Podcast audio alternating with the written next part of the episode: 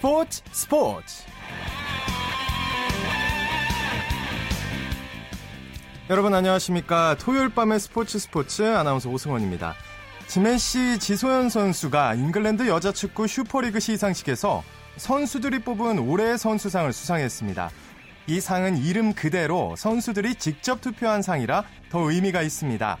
올 시즌 첼시 레이디스에 합류한 지소연 선수는 19경기에서 9골을 기록하며 팀의 준우승을 이끌었는데요. 자, 선수들도 인정한 지소연 선수. 내년에도 올해보다 더 좋은 활약 기대하겠습니다. 토요일 밤에 함께하는 스포츠 스포츠 베스트 11 손병아 기자와 함께 축구 소식 정리하겠습니다. 송 기자 안녕하세요. 네, 안녕하세요. 네. 오늘 전북 현대가 2014년 K리그 클래식 우승 세리머니를 펼쳤죠? 네, 그렇습니다.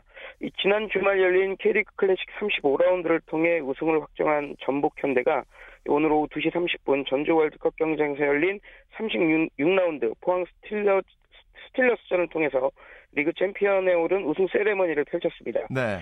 전북은 오늘 경기에서 포항을 1대 0으로 꺾었는데요. 최근 8연승의 가파른 상승세와 함께 우승 세레머니까지 펼치며 기쁨이 두 배가 됐습니다. 경기장에 모인 15,000여 전북 팬들은 이 추운 날씨 속에서도 선수들의 우승 선수들과 함께 우승의 기쁨을 나눴고 최강희 감독을 비롯한 코칭 스태프와 이동국, 김남일 등 주축 선수들도 오랜만에 환한 웃음을 보였습니다. 네. 최강희 감독 경기 후에 정말 기쁘다고 아주 감격스러운 소감을 표현했죠. 네, 맞습니다. 네. 2011년 이후 3년 만에 K리그 챔피언에 오른 최강희 감독은 경기 후 공식 기자회견에서 오늘 말할 수 없이 기쁘다. 전북이 우승할 수 있게 도와준 모든 이들에게 고마움을 전한다. 이렇게 소감을 밝혔습니다. 네. 최 감독 막상 우승 트로피를 들고 보니 좀 실감이 나는 듯 기자회견 때 약간 상기된 모습이었는데요. 올 시즌 힘든 고비가 여러 번 있었음에도 불구하고 정상에 서게 된 것을 가장 기쁘다고 밝혔습니다. 예. 아울러 지난 세 번의 리그 우승 중 올해가 가장 기억에 남을 것 같다면서 올 시즌 남은 두 경기도 챔피언다운 모습을 보이겠다고 약속했습니다. 예, 그렇군요. 전북 또 우승도 우승이지만 오늘 경기에서도 승리하면서 또 의미 있는 8경기 연속 무실점 승리라는 신기록을 또 이뤘죠? 네, 맞습니다. 전북 오늘 포항을 1대 0으로 꺾으면서 8경기 연속 무실점 승리라는 정말 값진 결실도 함께 맺었습니다. 네. 전북 오늘 경기를 포함해서 지난 8경기에서 모두 이긴 것은 물론이고요. 단한 골도 허용하지 않으면서 8경기 무실점 승리라는 신기록을 세운 것인데요. 네. 이는 기존의 7경기 연속 무실점 승리를 뛰어넘는 우리 프로축구사의 어떤 새로운 역사를 만든 겁니다. 네. 이렇게 전북 오늘 우승의 기쁨을 누리는 것은 물론이고 신기록까지 작성하는 겹경사를 누렸습니다. 아, 대단하네요. 네, 전북 포항전 외에도 또 다른 K리그 클래식 경기도 열렸죠? 네, 오늘은 인천과 부산에서도 K리그 클래식 경기가 열렸습니다. 먼저 인천에서는 인천과 상주가 한 골씩을 주고받은 가운데 1대1 무승부로 경기를 마쳤습니다. 인천은 전반 7분 김도혁 선수가 선제골을 넣으며 앞서갔는데요. 후반 20분 상주 양준하 선수에게 동점골을 허용하면서 아쉽게 승점 1점을 얻는데 만족했습니다. 네. 부산에서 열린 경기도 1대1 무승부였습니다. 예, 부산은 후반 23분 김용태 선수의 골로 리드를 잡았지만 3분 뒤인 후반 26분 전남 스테보 선수에게 동점골을 내주면서 역시 1대1 무승부로 경기를 마쳤습니다. 그렇군요. 자, 내일 열리는 K리그 클래식 경기 안내해 주시죠.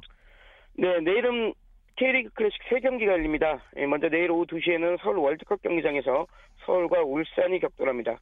서울은 현재 리그 4위, 울산 6위를 달리고 있는데요. 서울이 다음 시즌 아시아 축구연맹 챔피언스 리그 출전권이 주어지는 3위 이내에 들기 위해 꼭 이겨야 되는 경기입니다. 예. 같은 시각 탄천 종합운동장에서는 성남과 경남의 경기가 열립니다. 성남과 경남은 강등권에 처해 있는데 내일 경기에서 승리하는 팀이 2부 리그로 떨어지지 않을 가능성이 큰 만큼 네. 치열한 승부가 예상됩니다. 마지막으로 내일 오후 4시 제주 월드컵 경기장에서는 제주와 수원이 격돌할 예정입니다. 네, 강등권에 있는 팀들의 아주 좀 치열한 그 경쟁 네, 재밌겠네요. 자 이제 축구 대표팀 얘기를 좀 해보죠. 어제 요르단을 상대로 1대 0으로 승리를 하지 않았습니까? 이제 이란을 상대하게 되죠. 네, 어제 요르단에서 열린 평가전에서 1대 0으로 승리한 우리 축구 대표팀이 예. 이란 테헤란으로 이동해 또 한 번 중동 평가전을 치르게 됩니다. 대표팀은 오는 18일 이란을 상대하게 되는데요. 우리가 중동 국가 중 이란만 만나면 유독 힘을 쓰지 못했다는 점에서 어떤 결과를 낳을지 관심을 모으는 경기입니다. 이란전에는 기성용과 이청용 선수 등 요르단전에 선발로 나서지 않았던 이들이 네. 모습을 드러낼 것으로 보이는데 유럽파들이 어떤 경기력을 보일지도 관심거리입니다. 네, 아주 기대가 됩니다. 네, 그런데 어, 카를로스 케이로스 이란 대표팀 감독이 우리 대표팀을 자극하는 발언을 또 했어요. 네, 맞습니다. 네. 이 이란을 이끌고 있는 케이로스 감독이 현재 언론과 인터뷰에서 한국전은 별로 신경 쓰지 않는다. 뭐 이렇게 말하면서 우리 대표팀을 좀 자극했습니다. 음. 케이로스 감독은 이란 뉴스통신사와 가진 인터뷰에서 요르단이 한국에 졌지만 실패한 경기는 아니었다. 이렇게 말하면서 한국보다 요르단이 더 좋은 경기를 했다는 뉘앙스의 그런 발언을 했습니다. 음. 이어 나와 선수들은 경험이 많다. 한국전은 별로 신경 쓰지 않는다. 이렇게 말하면서 우리 대표팀을 좀 자극했습니다. 네. 키르스 감독 지난해 6월이었습니다. 이 우리나라에서 열린 2014 브라질 월드컵 아시아 지역 최종 예선 마지막 경기에서 이 우리 팀 벤치를 향해 주먹 감자를 날리는 등 매너 없는 모습 보였는데요. 예. 이번 원정 경기에서 좀 우리가 시원하게 승리해서 이 케로스 감독이 거만함을 좀 머쓱하게 만들었으면 좋겠습니다. 정말 우리나라가 대승했으면 좋겠습니다. 다시는 그런 거 못하게요. 네. 네, 오늘 여자 대표팀 경기도 있었죠? 네, 윤덕여 감독이 이끄는 여자 대표팀이 동아시안컵 예선전에서 홍콩을 대파했습니다. 네. 여자 대표팀은 오늘 오전 11시 30분 대만 타이페이에서 열린 2015 여자 동아시안컵 2차 예선에서 홍콩을 9대 0으로 꺾고 본선 진출에 8분 응선을 넘었습니다. 여자 대표팀 오늘 경기에서 전반전에만 7골을 넣는 등 홍콩을 맹폭했는데요. 특히 여민지 선수가 홀로 4골이나 터뜨리며 차세대 에이스 역할을 톡톡히 해냈습니다. 네. 이로써 예선 2연승을 거둔 우리 대표팀은 오늘 18일 열리는 대만과의 최종전에서 비기기만 해도 내년 열리는 동아시안컵 본선에 진출할 수 있습니다. 네. 자, 마지막 으로 이 기사가 아주 인상이 깊은데요. 네덜란드 대표팀을 이끌고 있는 거스이딩크 감독이 감독 생활의 최대 위기에 봉착했다는 소식이 들어있는데요. 네, 그렇습니다. 이 거스이딩크 네덜란드 대표팀 감독 지도자 인생 37년의 상태가 예. 곧 좌우된다 뭐 이런 얘기들이 좀 있는데요. 예. 네덜란드 우리 시간으로 내일 새벽 이 네덜란드 암스테르담에서 라트비아와 2016 유럽 축구 선수권대 예선을 치릅니다. 네.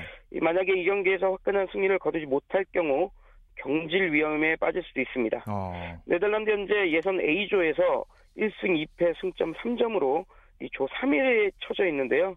여기에 최근 이탈리아와 멕시코와 치른 평가전에서도 모두 패하면서 음. 히딩크 감독 경질론이 거세게 일었습니다. 네. 이, 과연 히딩크 감독이 다시 한번 마법사 기제를 발휘해서 위기를 탈출할지 아니면 더 강한 국내 반발에 부닥치게 될지는 내일 새벽 라트비아전에서 그 결과가 나오게 됩니다. 네, 오늘 소식 고맙습니다. 네, 고맙습니다. 지금까지 국내외 축구 소식 베스트 11 손병화 기자와 정리해드렸습니다. 자, 이어서 프로농구 소식 정리합니다. 점프볼의 손대범 기자와 함께합니다. 안녕하세요. 네, 안녕하세요. 네. 동부대 KCC 경기부터 살펴보죠. 프로농구 역사상 첫 부자간 대결이라 아주 관심을 모았는데요. 승자는 누구였나요? 네, 승자는 아들이 됐습니다. 네. 아, 아버지 KCC 허재 감독 그리고 네. 그의 아들 동부의 허웅 선수. 아, 프로농구 사상 최초의 부자 대결에서 아, 아들인 허웅 선수가 활약한 동부가 79대 77로 KCC를 꺾었습니다. 네. 아, 동부는 오늘 외국 선수인 리처드슨과 데이비드 사이먼이 34득점을 합작했고요. 네. 허웅 선수는 어시스트 6개를 기록하면서 팀 승리를 도왔습니다. 예. 음, KCC는 타일러 윌커슨 선수가 4쿼터에만 23득점을 기록하면서 막판 추격전을 이끌었는데 이번에도 동부 산성을 넘지 못했습니다. 네. 동부는 일찌감치 1쿼터부터 두 자리 점수차로 앞서갔는데요. 네. 하지만 KCC도 4쿼터에 말씀드렸다시피 윌커슨 선수의 득점포를 폭발시키면서 이 막판에 4점 차를 쫓아가는 저력을 과시했습니다. 네. 하지만 이 치열했던 승부는 아, 동부의 외국 선수인 앤서니 이찬스 선수가 종지부를 찍었는데요. 네. 아, 승부처에 터진 리처드 선수의 득점 그리고 동부의 수비가 빛을 발하면서 승리를 거두었습니다. 네. 어, 허우 선수도 대단했는데요. 예. 어, 대학 시절부터 강심장으로 유명했던 선수였는데 오늘도 주전으로 출전해서 속공 득점을 성공시키고 또 김주성, 리처드슨 등의 득점을 도우면서 수훈 선수로 올라섰습니다.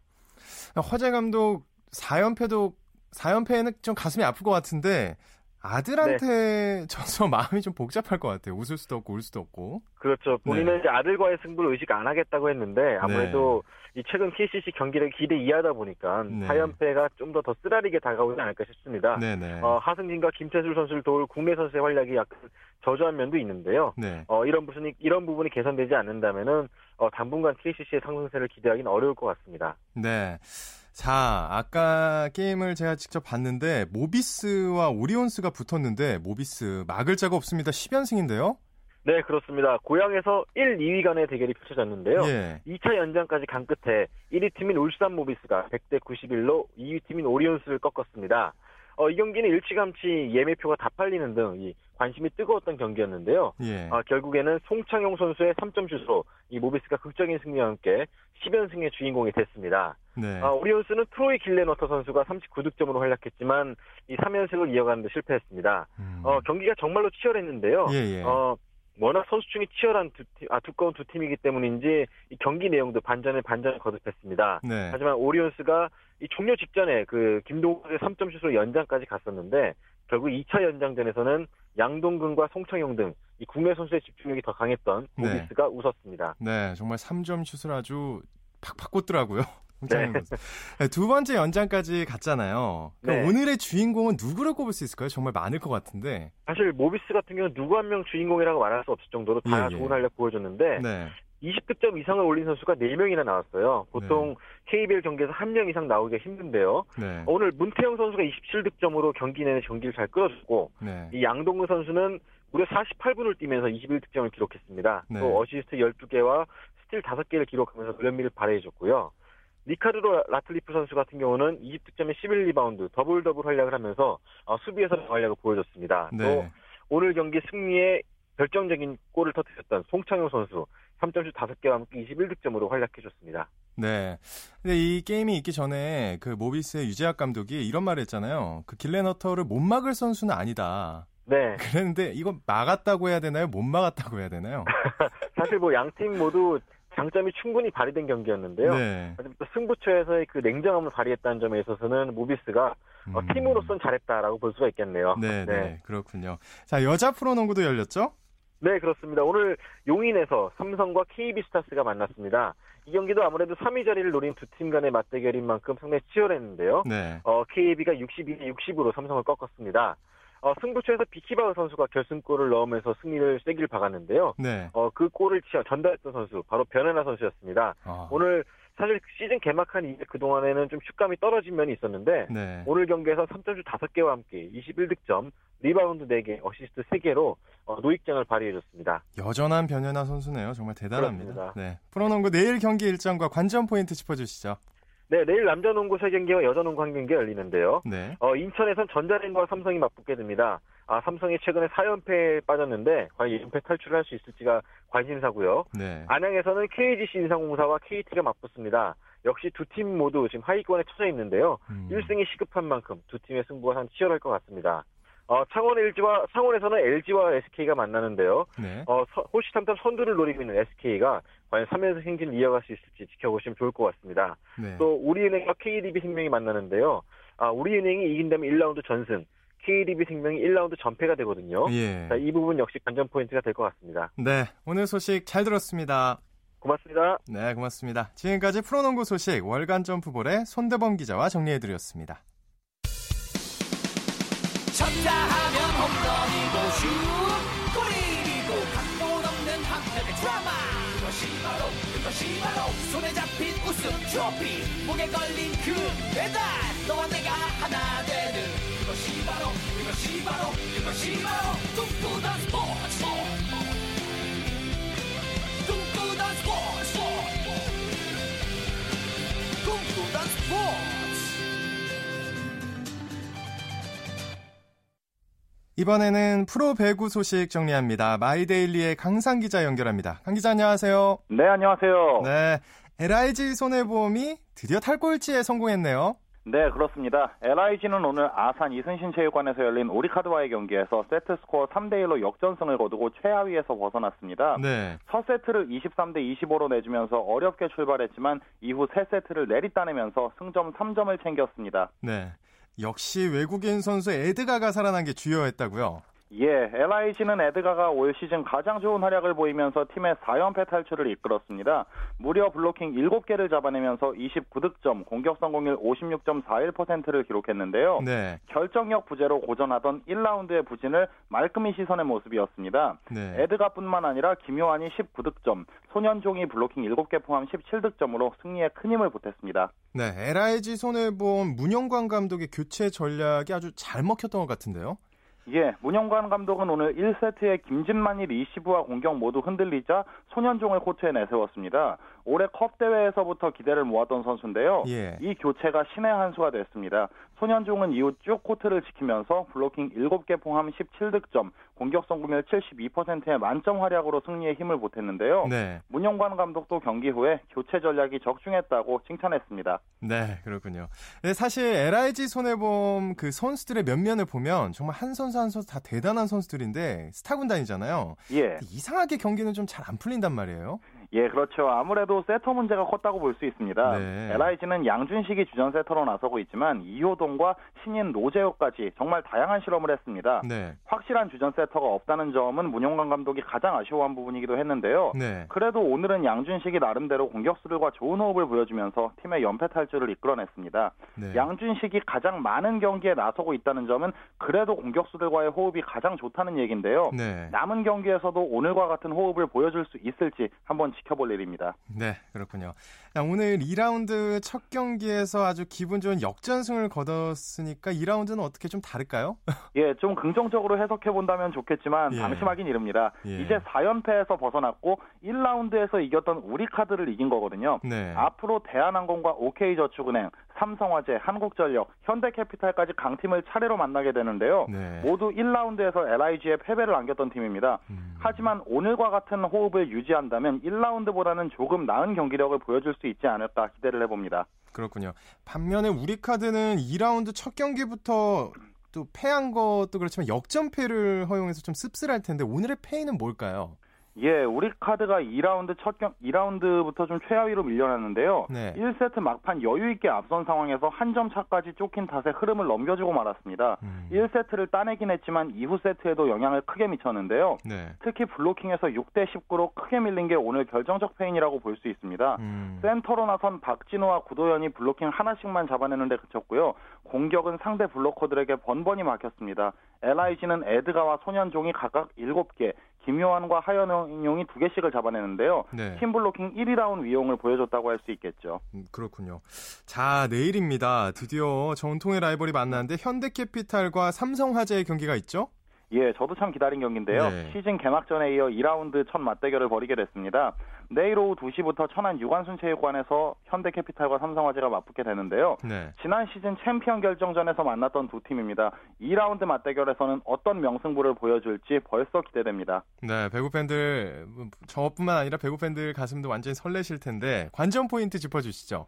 예, 많은 배구 팬들의 시선을 끌기에 충분한 경기인데요. 예. 1라운드 맞대결에서는 삼성화재가 3대 1로 이겼습니다. 당시 외국인 선수 싸움에서 삼성화재 레오가 현대캐피탈 아가메즈를 압도했었는데요. 네. 아가메즈도 워낙 승부욕이 강한 선수이기 때문에 이번에도 쉽게 패배를 용납하지는 않을 것 같습니다. 네. 또 2라운드 첫 경기인 우리카드전에서 아가메즈가 21점을 올리면서 어느 정도 살아난 컨디션을 보여줬거든요. 예. 레오는 여전히 가공할 화력을 뽐내고 있고요. 네. 뭐 삼성화재 레오와 박철우, 현대캐피탈 아가메즈와 문성민의 쌍포 대결이 가장 기대가 되는데 네. 외국인 선수에 대한 수비가 집중될 수 있기 때문에 토종거포들의 활약도 중요하다고 할 수가 있겠습니다. 관전 포인트가 여기저기 다 있네요. 그렇습니다. 참 네. 재밌는 경기죠. 네.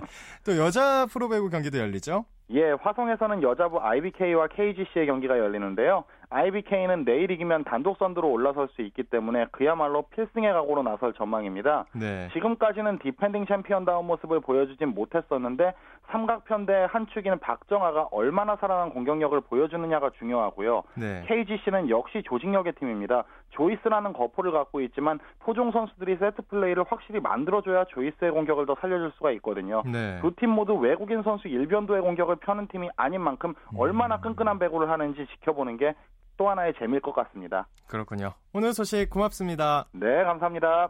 지금까지 프로배구 소식 마이데일리 강산 기자와 정리해드렸습니다. 자, 이어서 한 주간의 해외 스포츠 소식 정리합니다. 월드 스포츠 연합뉴스 영문뉴스부의 유지호 기자와 함께 합니다. 유 기자, 안녕하세요. 네, 안녕하십니까. 네, 필리핀의 복싱 영웅 매니 파키아오가 현역 최고 스타인 플로이드 메이웨더와 붙고 싶다고 말했다고요? 네, 파키아오는 지난주 한 인터뷰에서 내년에 구체적인 목표가 한 가지 있다면서 그것은 바로 메이웨더와 맞대결을 가지는 것이라고 말했는데요. 예. 그는 많은 복싱 팬들이 이 대결을 원하는 것을 잘 알고 있다면서 이번에는 꼭 성사되길 바란다고 했습니다. 네. 이 두 선수는 뭐 말이 필요 없는 현존하는 최고의 복싱 스타라고 할 수 있겠는데요. 네. 어, 파키아오 선수 복싱 사상 최초로 8개 체급 타이틀을 석권하는 선수입니다. 통산 성적이 56승 2무 5패고요. 어, 이 중에 56승 중에 38, 어, 38번의 KO승을 차지한 바 있습니다. 네. 메웨더 선수는 1996년 프로 데뷔 이후 40, 47경기 무패 기록을 자랑하고 있고요. 지금까지 5개 체급을 석권했습니다. 어, 일단 파키아오 선수 다음 주에 크리스 알지, 아, 알지에리와 웰터급 방어전을 치르는데요. 네. 이 경기에서 승리하고 내년에 메이웨더를 만나고 싶다는 입장입니다. 팬들은 엄청 기다리는데 메이웨더는 반면에 소극적 입장을 취하고 있다고요? 네, 그렇습니다. 사실 이 두 선수의 맞대결 가능성이 수년 전부터 제기가 됐었는데요. 그렇죠. 대전료에 대한 부담도 있었고 또 양측의 소극적인 태도로 번번이 무산된 적이 있습니다. 네. 어, 최근에는 메이웨더가 좀 더 애매한 자세를 취하고 있는데요. 음. 이 최근 파키아오의 이런 입장에 대해서 질문을 받자 이 메이웨더는 자신은 파키아오를 개인적으로 알지도 못하고 또 그가 뭘 하든 자신의 경기에만 집중하겠다고 강조를 했는데요. 네. 또 파키아오가 잘 되길 바라지만 남의 일에는 더 관심을 두지 않겠다고까지 말한 적이 있습니다. 음. 어, 이에 파키아오는 또 양측이 좋은 의도를 갖고 협상에 임하면 반드시 이 대결을 성사시킬 수 있을 것이라는 희망감을 보이기도 했습니다. 네, 팬들이 애타게 기다리는 만큼 꼭 성사가 한번 됐으면 좋겠습니다. 네. 네 5월 동계올림픽에 스키 선수로 나서서 화제를 모았던 전자 바이올리니스트 바네사 메이가 성적 조작 혐의로 자격정지 징계를 받았다고요? 네, 바네사 메이는 올림픽에 출전하기 위해 대회 성적을 조작했던 혐의가 드러나서 국제스키연맹 FIS로부터 4년 자격정지를 받았습니다. 네. FIS는 올해 1월 17일부터 19일 어, 슬로베니아에서 열린 네, 네 차례 대회전 경기에 대한 조사한 결과 성적이 조작됐다고 판단을 했는데요. 메이는 태국인 아버지와 중국인 어머니를 뒀습니다. 싱가포르에서 태어나 영국에서 자랐는데요. 네. 태국 올림픽위원회가 소치 올림픽을 앞두고 메이에게 이중 국적을 허용하면서 출전 기회를 줬던 바 있습니다. 네. 어, 그런데 출전 자격을 갖추려 나섰던 대회가 바로 문제가 됐는데요. 음. 이 조사 결과 실제 경기에 참여하지 않은 선수가 순위에 올라 있다, 올라가 있다, 있다거나 또 레이스 도중 넘어졌던 선수가 10초 이상 단축된 것으로 보이는 기록과 함께 2위에 오른 것 등이 드러났는데요. 네. 어, 메이 선수는 아버지 성을 따서 바네사 바나, 바나코른이라는 이름으로 올림픽에 나서서 대회전 대회에서는 최하위 67위에 그쳤습니다. 음. 하지만 올림픽 스키 종목에 출전한 태국의 첫 여자 선수로 이름을 올렸었는데요. 어, 그마저도 이번 징계로 그 업적이 빛이 바르고 말았습니다. 음. 한편에 해당 슬로베니아 대회 책임자도 FIS로부터 2년 자격 정지 징계를 받았습니다. 그렇군요. 자, 독일이 스포츠 선수들의 금지 약물 복용을 범죄로 규정하고 징역형을 징역형을 선고할 수 있는 법 제정을 추진 중이라고요? 네, 그렇습니다. 지난 수요일 독일 언론과 AP통신 등 각종 외신들은 이 독일 하원이 금지 약물 복용자에게 최대 징역 3년을 선고할 수 있는 것을 골자로 한 반도핑법 도입을 추진하고 있다고 보도를 했는데요. 네. 이 법안은 하원의 검, 토를 거쳐 오는 4월 통과 여부가 최종 결정되게 됩니다. AP통신은 법이, 이, 이 법안이 통과되면 독일이 세계 최초로 도핑 행위를 범죄로 규정하고 처벌하는 국가, 국가가 된다고 보도했는데요. 독일 현지 언론은 스포츠계도 호의적인 입장에서 법안 통과 가능성이 매우 높다고 전했습니다. 네. 독일에서는 도핑 행위가 또 사회적으로도 처벌이 필요한 범죄 행위라는 공감대가 형성됐다고 하는데요. 네. 이 법안에 따르면 약물 복용 선수들에게 벌금형에서 최대 징역 3년까지 선고가 가능하고요. 또 이들에게 약물을 제공한 이들에게도 최대 10년의 징역형이 선고가 될 수가 있습니다. 네. 또 별도의 승인 없이 세계 반도핑 협회가 지정한 금지 약물을 소지한 것만으로도 처벌을 받을 수 있게 됐는데요. 한편 이 법은 아마추어 선수가 아닌 독일 내 7천여 명의 프로 선수들에게만 적용이 된다고 합니다. 음... 또 독일에서 활동하는 외국인 선수들에게도 적용이 될 예정입니다. 네, 아주 엄격하게 적용하려고 하는 한 하네요, 독일이. 최근 훈련 중에 다른 선수와 부딪혀서 머리를 다쳤던 일본 피겨 스타죠 한유 유주르 선수가 3주 정도 결장할 것으로 보인다고요? 네, 올해 올림픽 금메달리스트이자 세계 선수권 우승자 한유 선수는 지난 주말 ISU 피겨 그랑프리 3차대 웜업 중에 이 중국의 안한, 안한 선수와 부딪혔습니다. 예. 이 충돌로 머리와 턱 부위를 다쳤고요. 왼쪽 허벅지에도 부상을 당했는데요.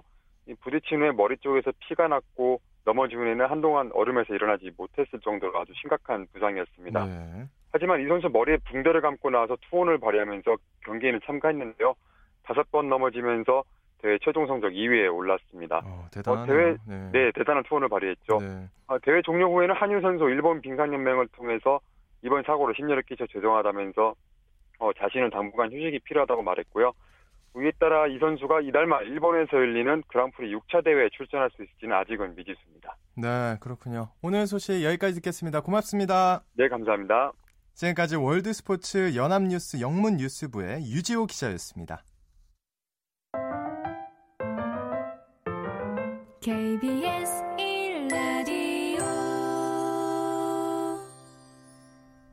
매주 토요일 마련하는 정수진의 스포츠 현장 시간입니다. 명상과 운동을 한꺼번에 할 수 있다는 점에서 아주 매력적인 운동이 바로 요가죠. 서울에서 아시안 요가 스포츠 챔피언십이 열리고 있습니다. 40억 아시아 요가인의 축제라고 할 수 있는데요. 이 현장을 정수진 리포터가 담았습니다.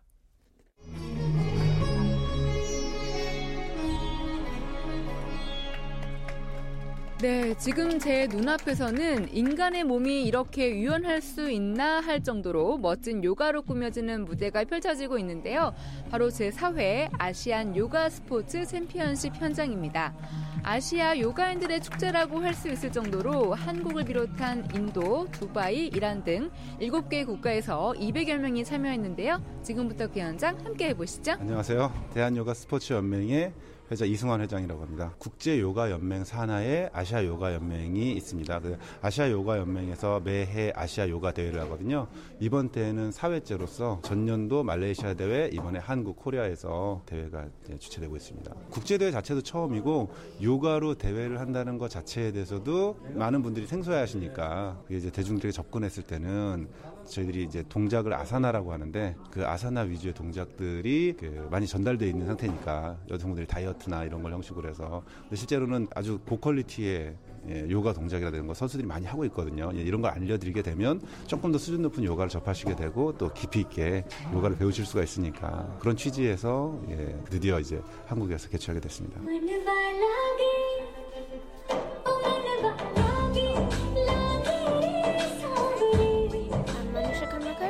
India. I'm here to represent India in athletic yoga. 인도에서 온 아누샤고요. 이번에 요가 대회에서 리드믹 요가 솔로 부문을 경기를 하기 위해서 이번 경기에 참가하게 됐고요. 인도 국내 대회에 비해서 굉장히 높은 레벨의 국제 대회고요. 관객의 수도 많고 아주 요가를 알리기 아주 좋은 기회라고 생각합니다. 몇 분 안에 자신의 카테고리를 다 표현해야 하는 그런 경기인데요. 이번 경기에 열심히 노력해가지고 금메달을 다 휩쓸고 싶다고 말하네요. tough 한국 선수들의 요가가 자기가 하는 요가보다 조금 더 나은 점도 있었고요. 매우 영향력 있는 요가를 한다고 자기가 한국 선수들에게서 배울 점이 많다고 말하고 있습니다. 네, 안녕하세요. 저는 리아라고 합니다. 저는 어, 개인 아사나 부분, artistic 요가, artistic pair 요가 세 부분에 거의 밤을 새면서 어, 또 요가에 대한 또 마음과 열정을 다해서 또 우리나라에서는 최초로 아시안 요가 챔피언십이 열린다는 얘기를 듣고 솔직히 외국까지 가긴 쉽지 않았고 인도에도 전통 요가를 보기가 쉽지 않았 을 텐데 이번 그 아사나 대회를 통해서 그 다양한 세계의 요가 요기들을 볼 수 있는 자리가 되고 또 만나서 저 또한 또 다양한 경험과 그런 시간들이 될 수 있을 것 같아서 저 같은 경우에는 이제 개인 아사나 부분에서는 정해져 있는 아사나를 똑같이 어, 같은 방법으로 진행해야 되기 때문에 아무래도 어, 인도 사람들 따라갈 수가 없기 때문에 어, 또 저희 개성을 살려서 음악과 함께 또 다양한 또 스타일을 연출할 수 있는 artistic한 요가를 좀 하는데 좀 중점을 뒀습니다. My name is Karandeep Insan and I'm from India. I'm very proud to represent. 인도에서 온 카란딥 인산이고요. 이번에 이번 대회를 통해 인도를 빛낼 선수로 한국에 왔습니다. 이미 이전 경기에서 한국 요가 선수들을 본 적이 있었는데요. 너무 환상적이었다고. 하지만 자긴 자신 있다고 말하고 있네요. No, there is not any difference, but there is a little. 손동작에 사소한 차이가 몇 가지 있는데 몇 가지는 인도 선수들이 한국 선수들에게 배워야 되겠고 몇 가지는 한국 선수들이 인도 선수들에게 배워야겠다고 만나가지고 같이 배워보면은 더 좋은 결과를 이번 챔피언십에서 발휘할 수 있을 것 같다고 말하네요. There is four styles in the Asian Yoga Championship. 요가에는 네 가지 종류가 있는데요. 자긴 네 가지 전부 다 전문가처럼 잘할 수 있고 이미 이 대회를 위해서 4, 5개월 전부터 열심히 준비하고 있었다고 합니다.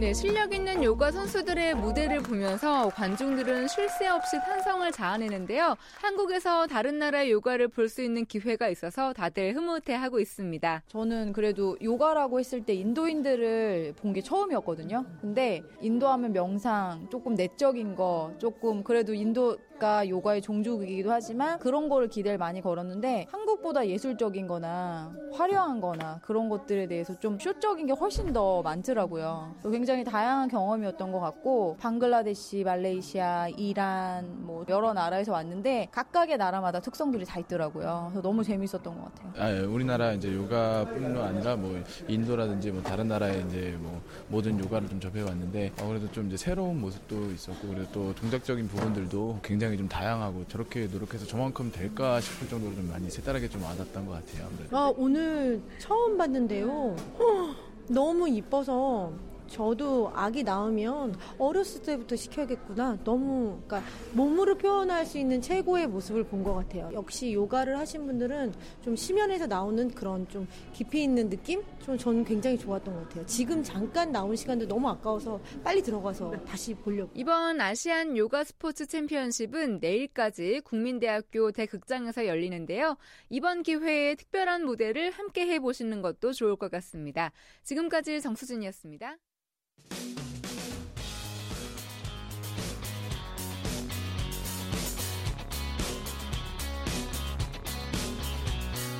따뜻한 비판이 있습니다. 냉철한 분석이 있습니다. 스포츠 스포츠 스포츠가 더 짜릿하고 재밌는 건 라이벌이 있기 때문이죠. 스포츠 세계 라이벌을 집중 조명하는 시간 스포츠 라이벌의 세계 한겨레 신문의 김동훈 기자와 함께합니다. 어서 오세요. 예, 안녕하세요. 네, 오늘은 어떤 라이벌을 소개해 주실 건가요? 예, 여자 프로농구가 지난 11월 1일 개막해서 이제 보름째 진행이 되고 있는데요. 네. 예, 오늘은 한국 여자농구 역사상 최고의 포인트 가드 하면 역시 이제 전주원 현재 이제 우리는 코치죠. 네. 어, 전주원 선수를 꼽을 수 있고요. 그리고 현역 최고의 포인트 가드 하면 이 삼성의 이미선 선수를 꼽을 수 있는데 예. 이두 선수를 이번 주 다음 주 두 차례에 걸쳐서 좀 소개해 드리겠습니다. 아, 제가 어렸을 때부터 정말 좋아했던 두 선수기도 하고 그걸 또 이 두 선수가 있을 때가 아주 그 여자 프로농구의 전성기라고 해야 될까요? 예, 그렇죠. 네, 아주 활, 기대가 됩니다. 이번 시간. 자, 그럼 두 선수의 먼저 프로필을 비교해 주시죠. 예, 전주원 코치가 72년생, 그러니까 우리 나이로 만, 마흔, 마흔 두 살이고요. 예. 이민선 선수가 79년생인데 올해 만 35살이죠. 그러니까 음. 나이 차이가 7살 차이인데 네. 이민선 선수가 좀 생일이 빨라요. 그래서 음. 이 학교 학년으로 하면 6년 차이가 되고요. 네. 이 전주원 코치는 서울에서 태어나서 여자농구 명문이죠. 선일여고를 나왔고요. 또 현대 신한은행을 거쳐서 현재 우리은행 코치로 재직 중입니다. 네. 이미선 선수는 광주가 고향이죠. 역시 이제 호남의 여자농구 명문 어, 음. 스피아여고를 졸업하고 이 삼성생명에서 줄곧 선수 생활을 하고 있습니다. 그렇군요. 두 선수는 근데 궁금한 게요. 어렸을 때 어떤 계기로 농구를 시작하게 된 건가요? 예, 재미있는 게 이 두 선수 모두 초등학교 5학년 때 농구를 시작했는데 예. 전주원 코치는 아버지가 적극적으로 권유해가지고 농구를 시작했고요. 예. 반대로 이미선 선수는 어, 어머, 어머니를 졸라가지고 자기가 이제 농구를 했다 그래요.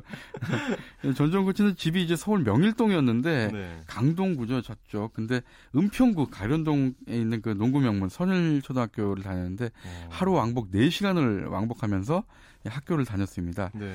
이 이미선 선수는 학교에서 이제 클럽 활동으로 농구를 처음 접했는데, 이 농구의 매력에 흠뻑 빠지면서, 아까도 음. 말씀드렸듯이, 엄마를 졸라가지고 농구를 어. 시작했다고 해요. 어, 근데 그 전주현 선수 좀 특이하네요. 아버지가 권유를 예. 했어요.